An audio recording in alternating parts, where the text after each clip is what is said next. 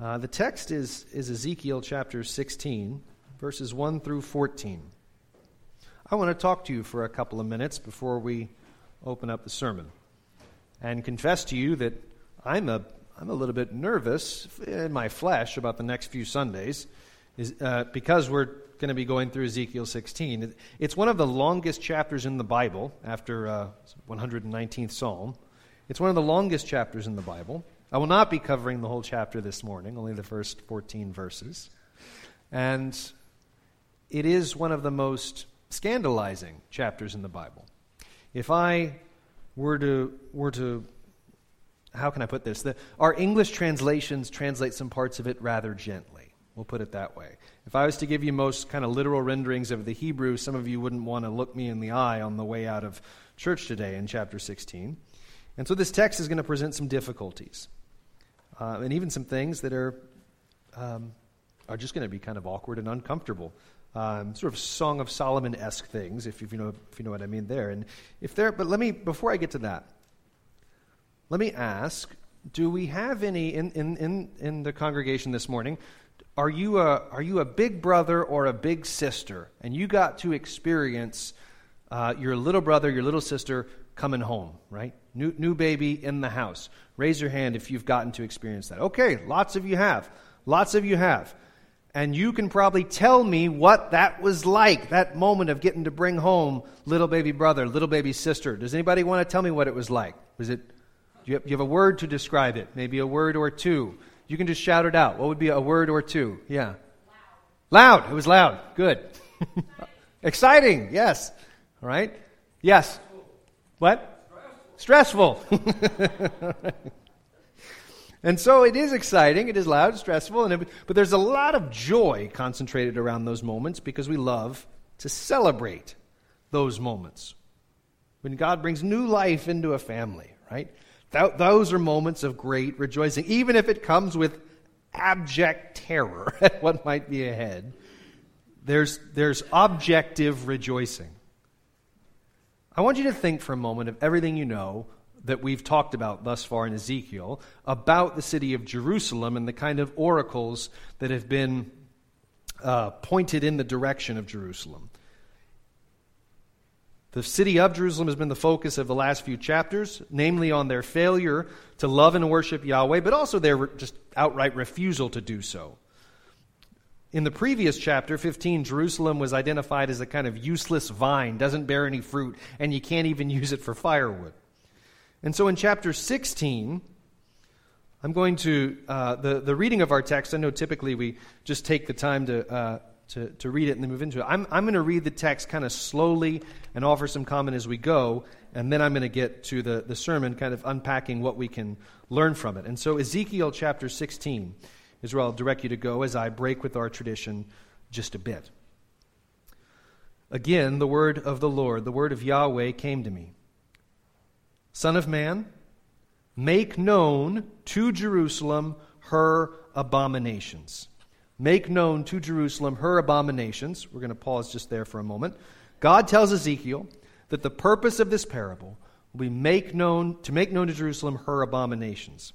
Abomination is an interesting word. It shows up a little over 100 times in the Old Testament. About 35 of those occurrences, which is the majority in one book, uh, are in Ezekiel. The word shows up more in Ezekiel than in the other Old Testament book. And it's an especially significant word in the Old Testament because it deals with especially heinous, especially egregious, especially offensive sin. And I think sometimes the conception is that, well, you know, you, you read the Old Testament law, and nearly everything gets called an abomination. That's really not true. Uh, the word shows up just about 20 times in the first five books of the Bible. Okay, so books of the law.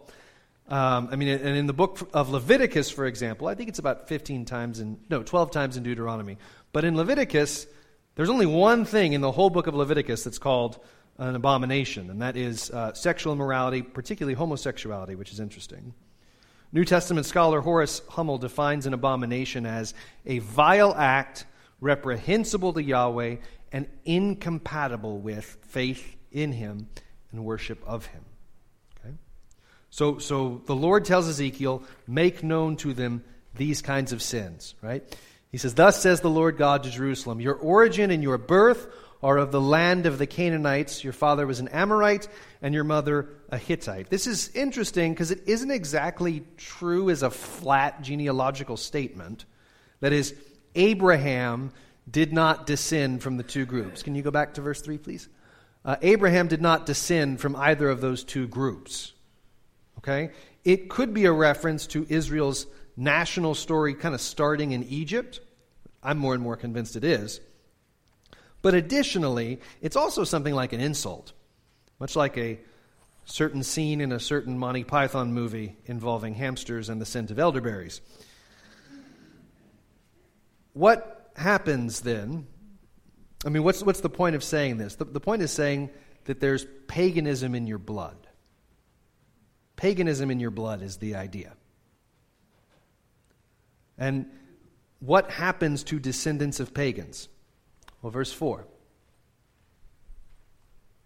As for your birth, on the day you were born, your cord was not cut, nor were you washed with water to cleanse you, nor rubbed with salt, nor wrapped in swaddling cloths. No one pitied you to do any of these things to you out of compassion for you. You were cast out to the open field. You were abhorred on the day that you were born. So we have this image in this parable. God is saying, Jerusalem, you are like this, this infant, this newborn that was thrown out tossed aside like garbage. No one to cut your umbilical cord, wash you with water, rub you with salt, which is an ancient practice.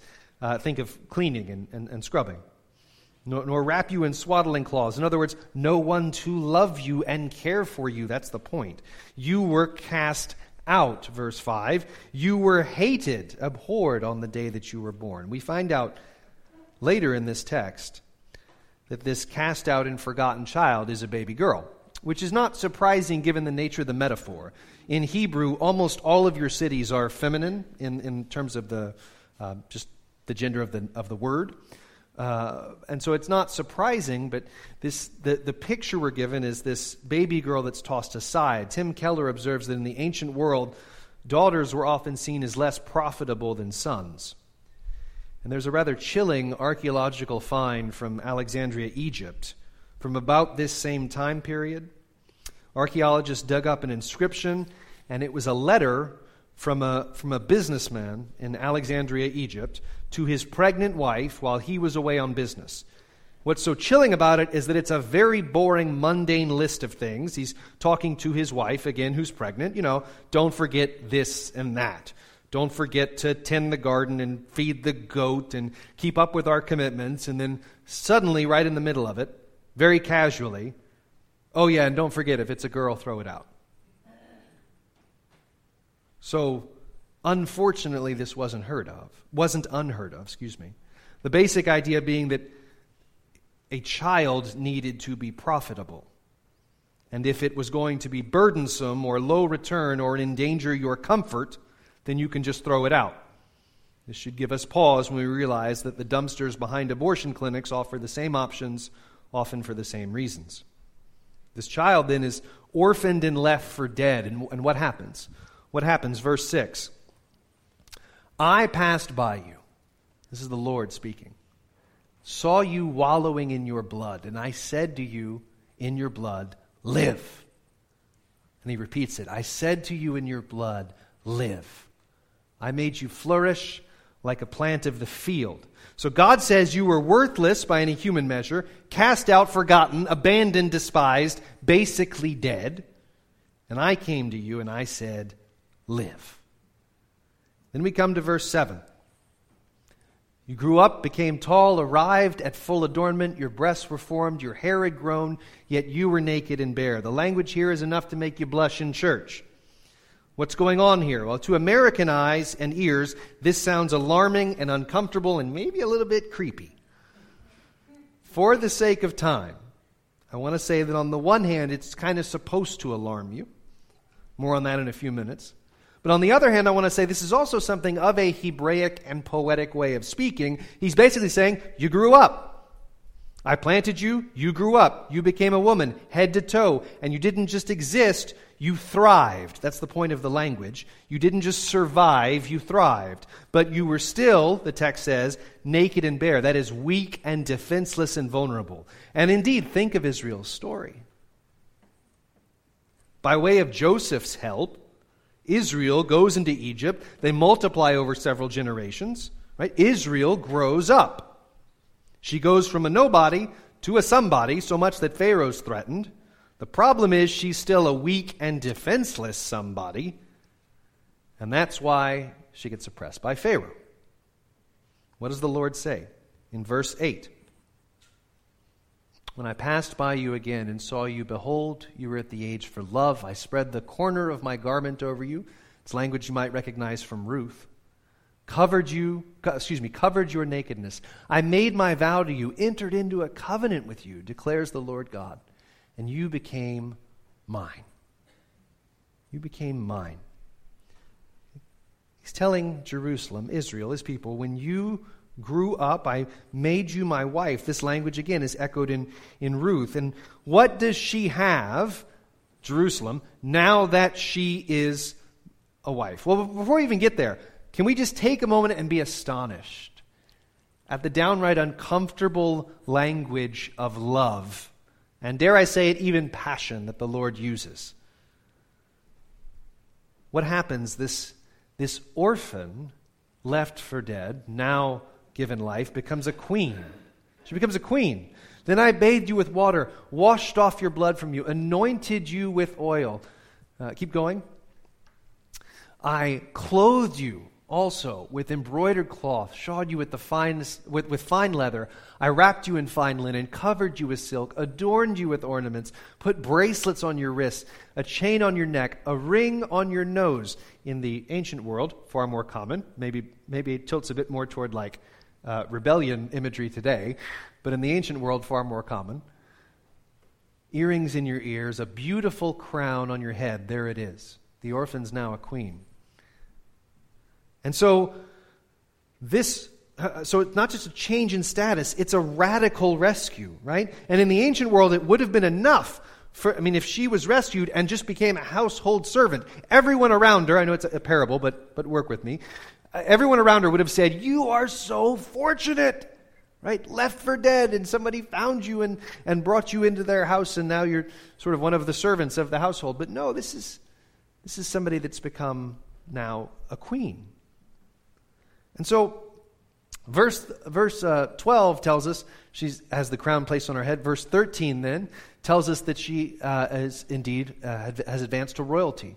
You are adorned with gold and silver. Your clothing was of fine linen and silk and embroidered cloth. You ate fine flour, honey, oil. You grew exceedingly beautiful and advanced to royalty. And finally, verse 14 Your renown went forth among the nations because of your beauty. This is no doubt a reference to David's kingdom and particularly Solomon's kingdom. If you're familiar with the stories of Solomon, you know the Queen of Sheba comes in. This, this Gentile foreign ruler comes in and is left in awe at the glory of, uh, of the Lord and his gifts to Solomon. How did it get to be that way, though? By the splendor that I had bestowed on you, declares the Lord God. Okay, so that's the parable at least this first part of it. God gives to Ezekiel, and, and, and he begins by this astonishing, undeserved, uncomfortably intimate love of God for his people. As the chapter continues, what we're going to discover, and if you've got it open, if you've got a Bible open to this text, I mean, if you keep reading, you know the very next verse starts with the scandal of Israel's rejection of that love. But I want us simply to pause for a moment to consider this part of the parable and to learn about God. Because these first 14 verses of the parable reveal at least three things about God that were true of them now and are still true of him today. First of all, so if the question before us is, who is this God? What sort of God is this? And again, that's been the repeated refrain through Ezekiel. You remember? That they will know that I am the Lord. So what are, what are we learning about the Lord here? First, he is the God who resurrects the despised. Second, he is the God who loves the worthless. And third, he is the God who fills the empty. So he resurrects the despised, he loves the worthless, he fills the empty. And Burley, I'm just realizing that all of that stuff we just went through is the first few selections. And so where we need to go is the second occurrence of verse 3 in that list. Does that make sense? I'm very sorry. The, the, three, the three points, sure, sure. He is the God who resurrects the despised, the God who loves the worthless, the God who fills the empty. God bless you, Anne. Resurrects the despised, loves the worthless, and fills the empty. So the God who resurrects the despised. But just to go back to verse 3, right? This statement meant to alarm and even offend. What's most important is that God's telling Israel, I made you a holy nation. That's big picture of this text. I made you a holy nation. I made you my people. You didn't start out good, little, godly, pious people. Your ancestors were pagans. And on top of that, he doesn't come along then and say, but it's okay. You were fine. he says, you were, you were cast aside, and I came to you and I said, live. That's verse 6, right? God comes God comes to them and says, You were wallowing in your blood, is the language he uses. I came to you and I said, Live. A moment ago, he called them pagans, and they have to be given life. And this is absolutely crushing for any sense of pride, isn't it? Don't go thinking you are so wonderful because of your wonderful origins, much like, much like the Pharisees in John 8 talking to Jesus, saying, you know, well, don't, don't, uh, don't uh, condemn us or threaten us. We have Abraham as our father, so that's our sort of claim to spiritual security. And this is the problem that continues, right, in our own hearts. Much like the Pharisees, much like Jerusalem, rooting our hope and security in our ancestry is a temptation, can be a temptation. I'm not convinced it is so much our temptation right now. Because, in part because the present generation in our present cultural moment, we're taught to hate our ancestors and despise the generations that came before us. Our temptation, I think, is more that we tend to root our security in the legitimacy of our, of our own individualistic faith journey, our, own, our, our very own spirituality that we have forged ourselves. I think that's where we tend to root our security, in a self created religion.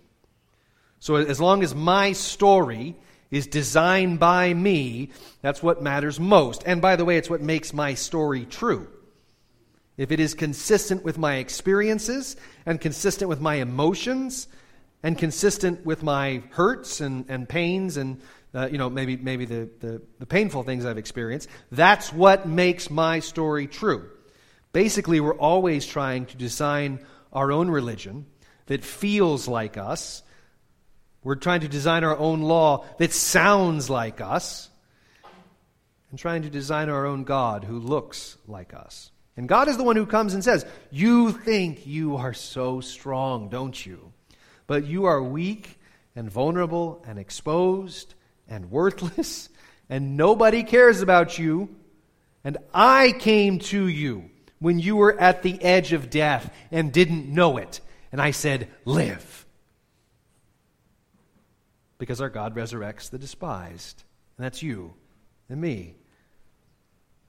But also, He's the God who loves the worthless. Verse 5. Can you go back to verse 5? It's, it's the next one. He says, You were abhorred, you were hated. No one pitied you, no one felt sorry for you. And then you grew up, right? That's that, this planted language. I planted you, you grew up. And verse 9, I made you a queen. But look at the language of verse 9. It's really interesting.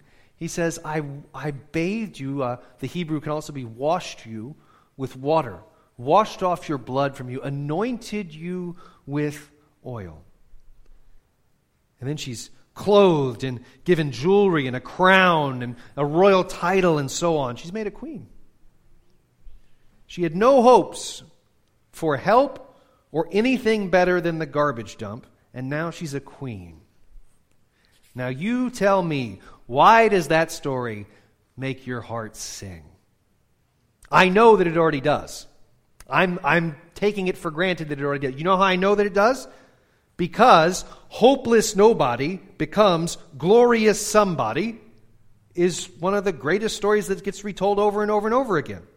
You don't believe me? Ugly duckling becomes glorious swan. Ordinary girl catches the eye of extraordinary guy. It's like every rom com ever, right? Pauper becomes prince. Scullery maid with mean stepsisters becomes princess with the glass slipper. Boy who lives in the cupboard under the stairs becomes the chosen one and the mighty wizard. Forgettable, puny little hobbit becomes adventurer and hero. It's everywhere. It is the plot of so many dramas, so many adventure stories, most romances. It's in your blood. Why? I'm going to say perhaps because your Creator put it there. The re- that's the reason why historically Christians have prioritized, by the way, ministry to orphans. It's why we're working to invest ourselves more and more in, the, uh, in, in care for orphans and foster children in our area, in our region, because God apparently delights to write orphan stories that are nothing short of resurrection from the dead and love going from dumpster to the dining room. So when you when you find this God then who, who resurrects the despised, loves the worthless, and you've heard all the stories already. You already know the stories. I just told them to you. The ugly duckling and the hobbit and the boy under the stairs. You already know the stories. And you find this God so that your heart can sing at the unbelievable hope of discovering Everything you've longed for. All, all, the stories that you wish were true are now true. They're true in Him. It's why we tell the stories. Everything you're trying to find, I mean, on the sinful side of things, everything you're trying to find in the addiction to food, or the addiction to alcohol, or the addiction to leisure, or the uh, uh, addiction to the soul sucking screen device inside your pocket, all that has your frantic, restless heart searching, searching for the lover of your soul. So he's the God who resurrects the despised. He's the God who loves the worthless. He's the God who fills the empty. What does God Almighty do with Jerusalem? And the sinner, by the way. Well, what, what happened to Jerusalem? I mean, if you, if you think coming out of Egypt, I bathed you with water. Some commentators think that that's a reference to the Red Sea. Right? I, I bathed you with water. You passed through the Red Sea. Interestingly, virtually all the commentators before, I don't know, 17th, 18th century say baptism. I mean, vir- virtually all of them throughout church history, up until maybe the last two, three, four hundred years, have seen, have seen this as a reference to baptism. Washed you with water, washed off your blood, anointed you with oil. And so, so she, was, she was rescued, she was loved, she was wedded, she became a queen. But she wasn't only given like a castle, so to speak. She was given everything she could have wanted. Do you remember that list? Blessing upon blessing. You can just leave it here. I'm just going to walk through it quickly with you. Verse 9, she gets cleaned up. Verse 10, fine new clothes. Verses 11 and 12, jewelry, accessories, a crown. Verse 13, food. Verse 14, then, for, verse 14, please. After all of that, what does she get? She gets glory. Your renown went forth among the nations because of your beauty. It was perfect through the perfection you had. Oh, wait, no, no, sorry. Through the splendor I bestowed. That's what it says. And where this will go for the rest of chapter 16 is, is you took all of that and treated it like garbage. But again, before we get there, I just want us this morning to take a moment and be amazed that this is the heart of our God. He, he gives himself to the worthless so that he can fill up the empty. And I want to pause to ask do you know this God who gifts and graces? I don't know if gift is a verb, but who gives you gifts and graces like this? Is this your God? Is your God a rescuer, a cherisher? Thank you lover of your soul, a redeemer, a giver of good gifts? Or is he stingy and distant and cold? Is he like the guy in Oliver Twist serving gruel? Here's your slop. You better take it and you better like it. A cold and distant and stingy God will only ever evoke in you a cold and distant and stingy faith. And this shows up in our prayer life if we're honest. The things we pray for ourselves and the things we pray for those we love, for our neighbors, for our nation, for our world. And maybe, maybe one way that this picture of God in this first portion of Ezekiel 16, maybe one day it can help us this morning is to invite us to repent of perpetual low expectations of our God. Because, I mean, look at what he does for his people whom he loves. To, to repent of low expectation. Not because, by the way, we've been empowered to boss God around. Not because we can give God a plan to follow. Can you, I mean, can you imagine God uh, telling the angels, I'm going to redeem Israel? One of them says, Ah, you're going to beat up their enemies, give them a kingdom. The Lord might say, Well, yes, actually. But first, I'm going to take this guy, Joseph. He's going to have it really hard. Jealousy from his brothers, sold by them, false accusations, unjust imprisonment, so that he can keep my people from starving to death. And then I'm going to put them in Egypt, and they'll suffer for a time, and then wilderness, and then kingdom. And then they'll make a mess of it. then exile, then crucifixion and death of my son, then resurrection. And, and can you imagine? I mean, that's, that's just not how we would have planned it out. Can you imagine some Israelite in Egypt, 10 years before Moses shows up to confront Pharaoh, praying, God, I don't have to ask you for deliverance. I know and declare that by next week at half past seven, we'll be sipping wine and carving up roasted lamb in the comfort of whatever, leaving uh, the promised land. I've said before, and I'll say again, Americans don't do moderation well. This is true of Christians and, and those who are not Christians.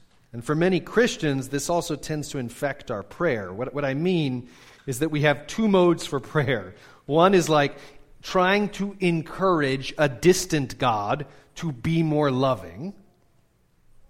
And the other one is demanding that a subservient God do whatever we tell him.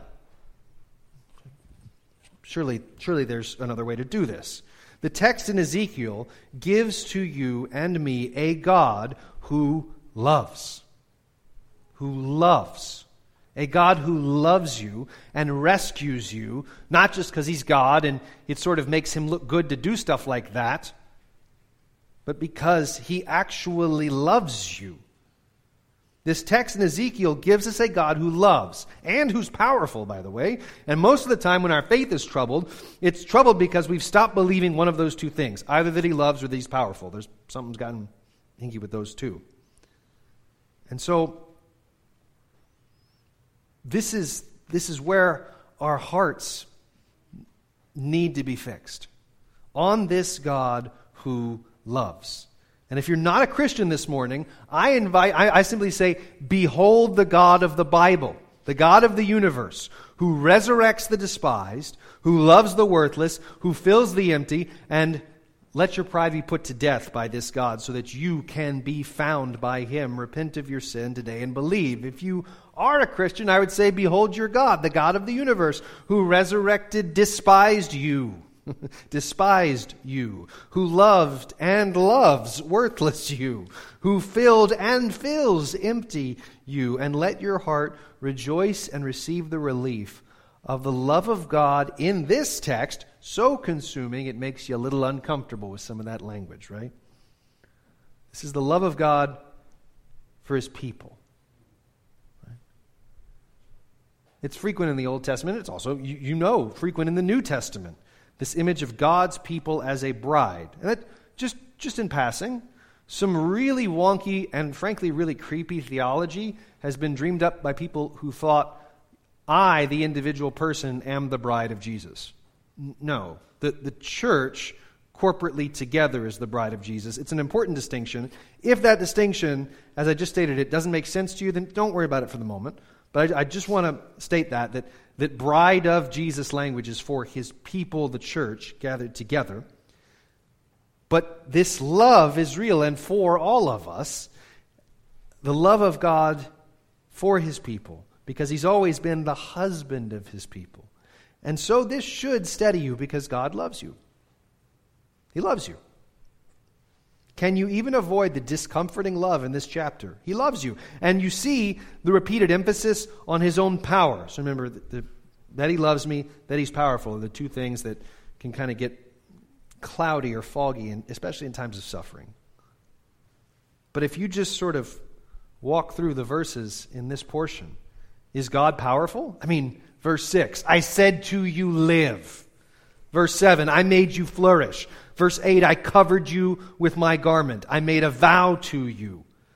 Verse 9, I washed you, I anointed you. Verse 10, I clothed you, I wrapped you. Verse 11, I adorned you. Verse 12, I put a ring on you, I put a crown on you. Verse 14, your renown went forth because of the beauty I bestowed on you.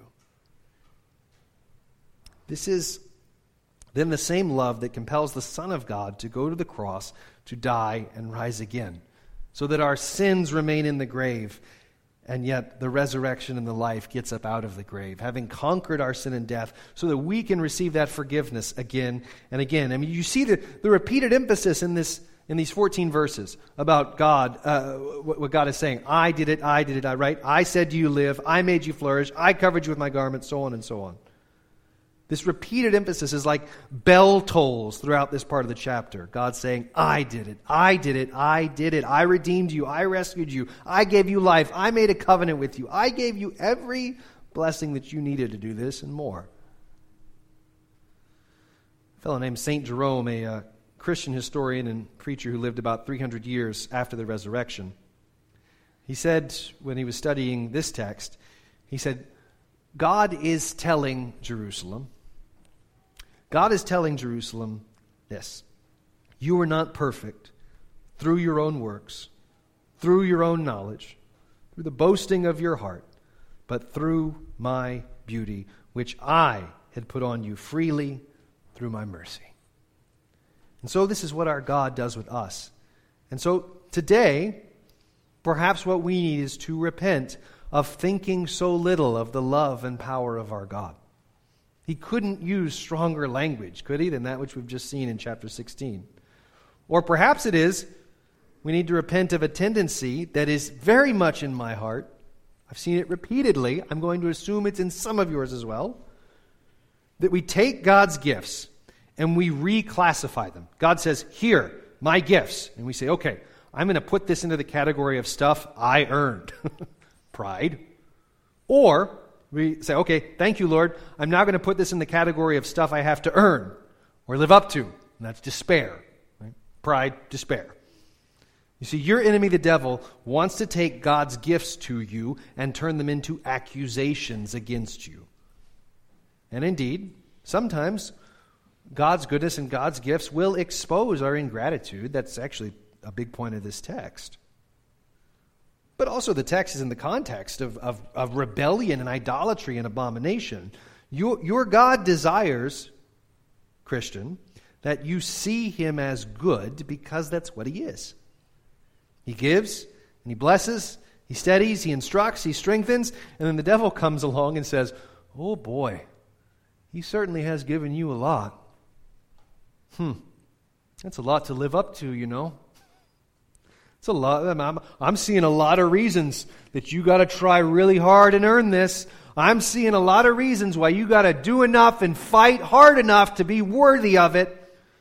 Do not fall for it. God comes in and says, I love you. You are mine, my people. I've made you my bride. Gift, gift, gift, blessing, joy, encouragement, strength, hope, healing, grace. And the devil whispers, burden, burden, burden, more to live up to, more to be worthy of. Don't fall for it. Don't fall for it. Just as God Almighty came to the worthless, trashed, discarded Israel, he finds her wallowing in her blood and he says, Live. Now he comes to you with the same words of life. His words of life, what do they do? They say, Live.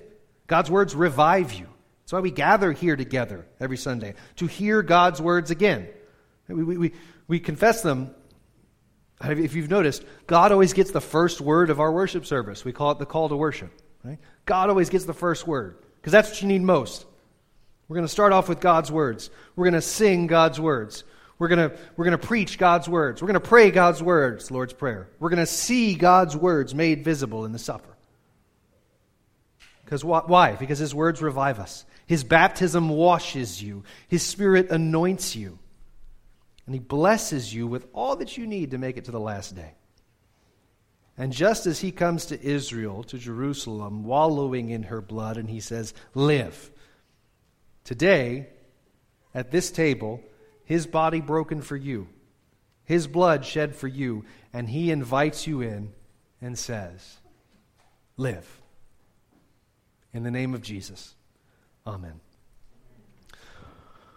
Our Father, thank you for your love, apart from which we would, we would perish, we would be forgotten.